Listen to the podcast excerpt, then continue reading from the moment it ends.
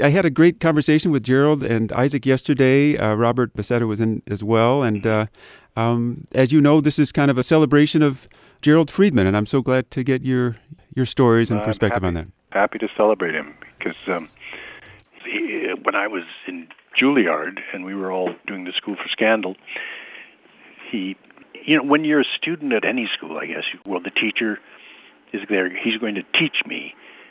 He's not going to ask me what I think. He's going to, you know, and, and, a, and a lot of directors, when you're a, a drama student, say, do it like this, say it like this, go over here, do this with your hand, you know, and they, what I would call over directing. Jerry would say, what, first of all, he, he had us sitting at a table and just reading it and talking about the text for a week, which was more than we had been used to. And then he said, when you feel like getting up, get up. And then once we were all up, he said, now, when you feel like moving, move. Do what you want to do. Get in touch with what your instinctive impulse is as the, yes, as the character, but as you playing the character. And it endows and empowers the actors as opposed to uh, taking away their power. And it he teaches something that is, for me, I mean, I, I have a, I'm autonomous to a fault. I mean, I, I really like to not have ideas imposed on me until I have followed my own instincts first. I mean, that's the way I've always worked. And Jerry was the one who inspired that in me. Um, sometimes I can drive directors crazy. As I say, it's to a fault. But I know that if the actor owns it, it gives him more authority on the stage, more presence, because he's not just carrying out someone else's notes, you know, or their, their instructions and doing it for them. They're doing it for themselves. And if you're doing it for yourself because it's because you've found a connection that's that's personal, it just has much more weight. And the actor's autonomous. Now, of course, you can become too much. You have to, if a director makes a suggestion and it resonates, yes, oh, I love that. I, that's mine now. I'll take that and run with it. but if you, if the first, you know, okay, you come in here and then go over here and then do this, and I work still with their directors to this day that have done that. And I go, well, okay, but why don't you let us just find it ourselves, and then it'll be better. Um, it'll certainly feel better. Um, anyway, he inculcated that idea early on that um, made me the monster I am today. No, that actually actually has has brought about. I mean, all the way to when I shoot film comedies. Many directors say, you know, say it a different way if you want. You know, they give you that freedom. And some of the lines that I've just have just come out of an impulse have stayed in the movie and become, ironically, so many. Maybe it's just my own subjective. Uh, perspective, but people come up to me on the street and say, "Oh, my favorite line in the movie was when you say this," and I, it's really hard for me to say, "Yeah, I, I thought that up. It just came out at the moment." And that impulse comes from the fact that most people think that actors, because the way Hollywood movies show directors directing, is they say, "All right, now they have a megaphone and say, now go over here, now say this, I do this." That it's all been given to the actor by the director, and sometimes that's the case, but the collaborative directors, which is what Jerry is um, it's it's a conversation. It's and it's it's allowing the actors input.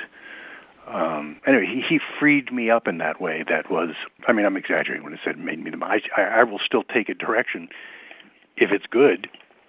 Um, and I've taken some that are bad too, because I've also learned over the years that it's not that big a deal if I, I'll give him this. uh, and, but, but anyway, that's my personal experience with Jerry. That was wonderful. And then and then I also, when he directed Much Ado About Nothing, that I did at the Delacorte in Central Park with Blythe Danner.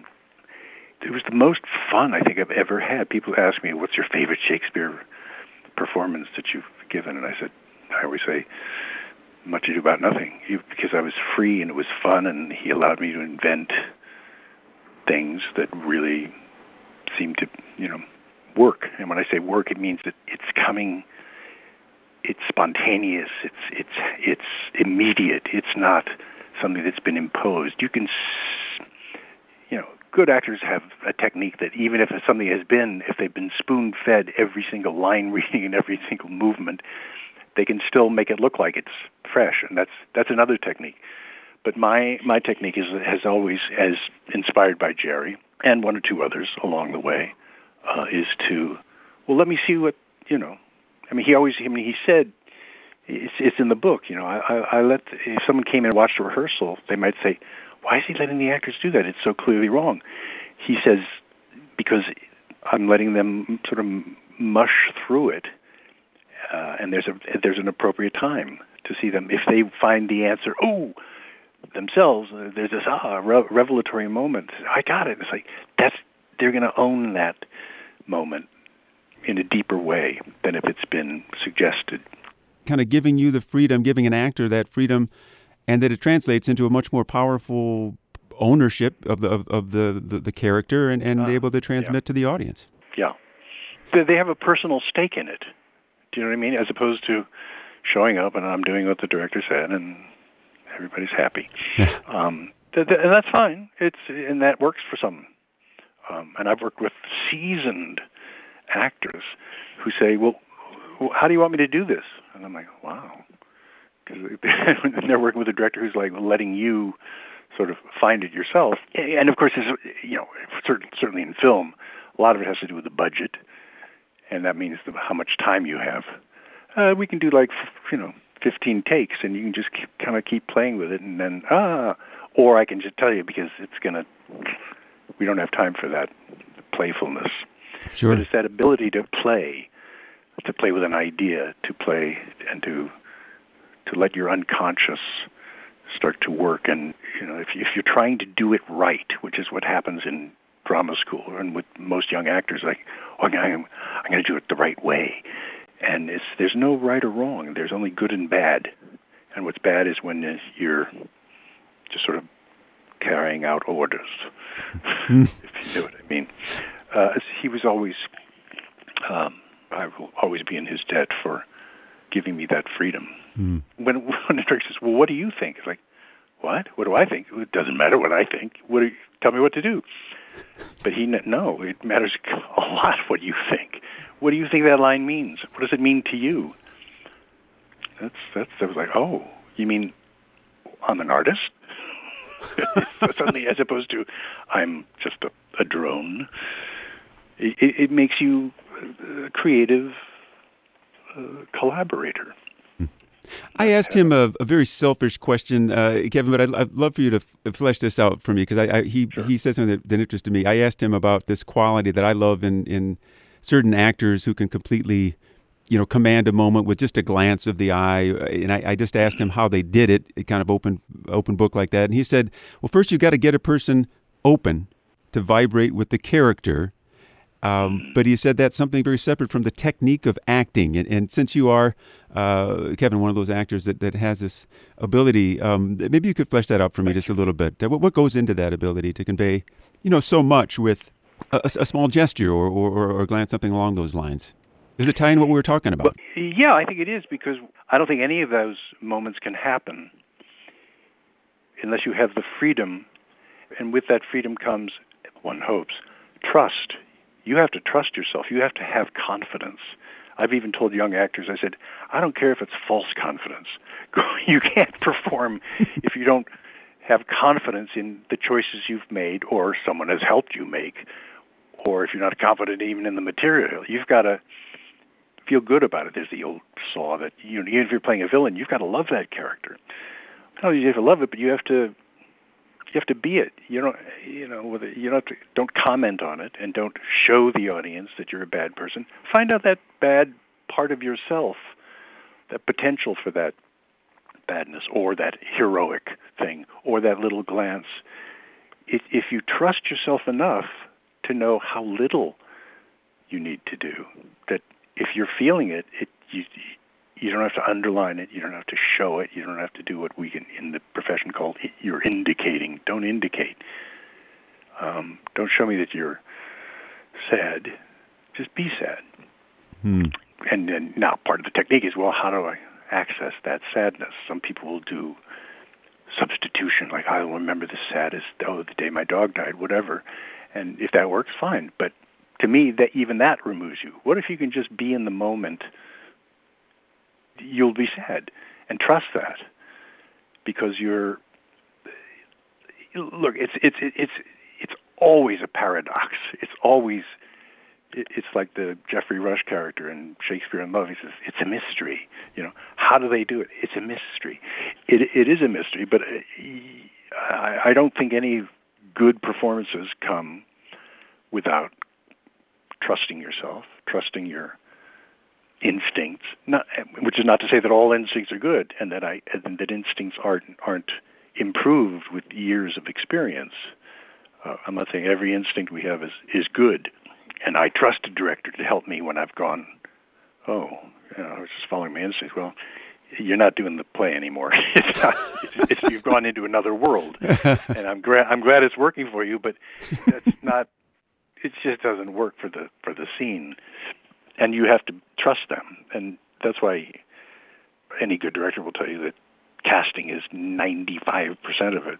If you cast the right person, and you let them then create, or uh, if they go, well, this person is actually not really right for this, but I can direct them. I can direct them into this performance. I'm, I'm always leery when I hear that. Well, how much direction are you talking about here? That casting someone means you cast someone you trust, and you're casting someone who trusts you, which is why you have to really make sure you're quote unquote on the same page and, and of that you, there's a like-mindedness between the director and the actor about what the play or film script or whatever it is, what it means, what's it, what's it about, and um, just what are we talking about here. Uh, you know, some directors, especially when you're doing Shakespeare, some director says, "I have an idea about Hamlet. It's all about his mother." It's like, well, that's a okay. That's part of it. But when I did Hamlet the first time, the director said to me, Hamlet is a man who takes responsibility for the age he lives in. I thought, now that's a big idea. I can get behind that. That's wow, that's good. That's not like I, I see it all as it's it's really a an athletic event, you know, or it's all about his mother, or it really takes place on the moon, or it should be in a gymnasium, or eh, that might work for the first act, but then you get around act three and four, and you go, "Why are we in a gym? I don't get it." You know, it's just it's this is not this is a small idea. So that's why I'm leery of directors that I have an idea for Titus Andronicus, or it's like, well, it better be a big idea, mm. and one that's that allows for play. And let's find it. And because the best directors and the best actors, I think, are the ones who are open to discoveries. You're shooting a scene, you're acting in a play, and you go, "Oh my God, I thought it was about this. This moment is not about this. It's about this." And even in this rollicking comedy, this is a very sad moment, or touching moment, or even sentimental moment.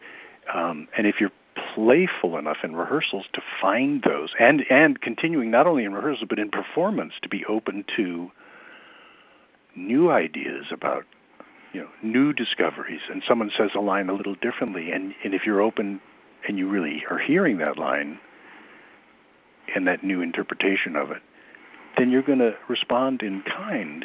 And if you trust yourself enough you'll it, it can be magical. And you can both come off stage and go wow that was that was new and and very true and very very good it really happened, and it was also uh, absolutely right for the for the play. Um, but we weren't intellectualizing it. We weren't thinking about, oh, this would be a cool thing to say or, or a cool way to do it. It just happened.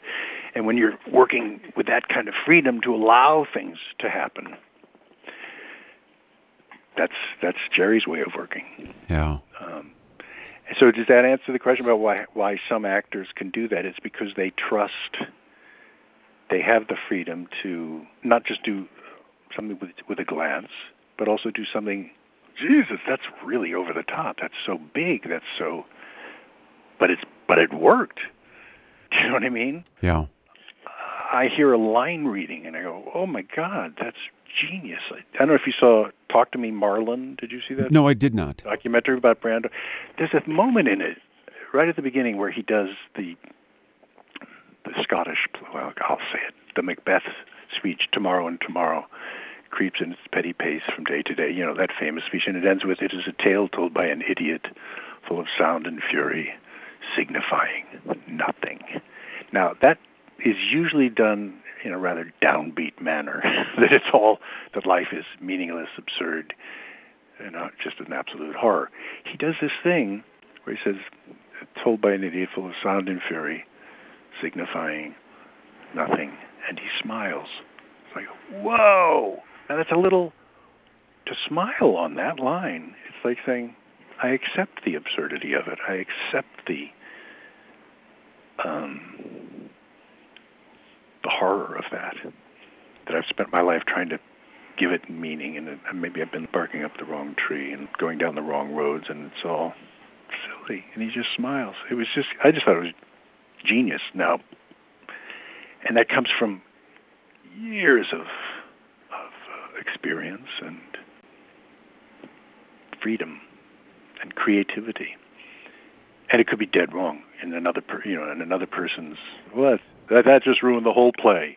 When he smiled at the end of that line, you know, it's um, uh, because no, you know, we all bring our own baggage to things, and nobody sees the same movie the word freedom has come back so many times, uh, Kevin, and, and I was thinking in terms of to get to that point of trust, confidence, freedom, experience, the the amount of effort uh, that, that goes into sort of the, the, the nuts and bolts of the craft is something I wanted to just touch base with you. Mm-hmm. Gerald said, uh, if you really do the work, if you really investigate, if you really put the time in and stay open, there's very little that is not possible um, when it comes to acting. I, I don't think many people realize the amount of, I guess, what doing the work means, first off, and how intensive that is. I, I was wondering what that process, maybe even going back to your Juilliard days in your early 20s, what, what that was like for you early on as you're kind of struggling through this and what, what you found uh, challenging.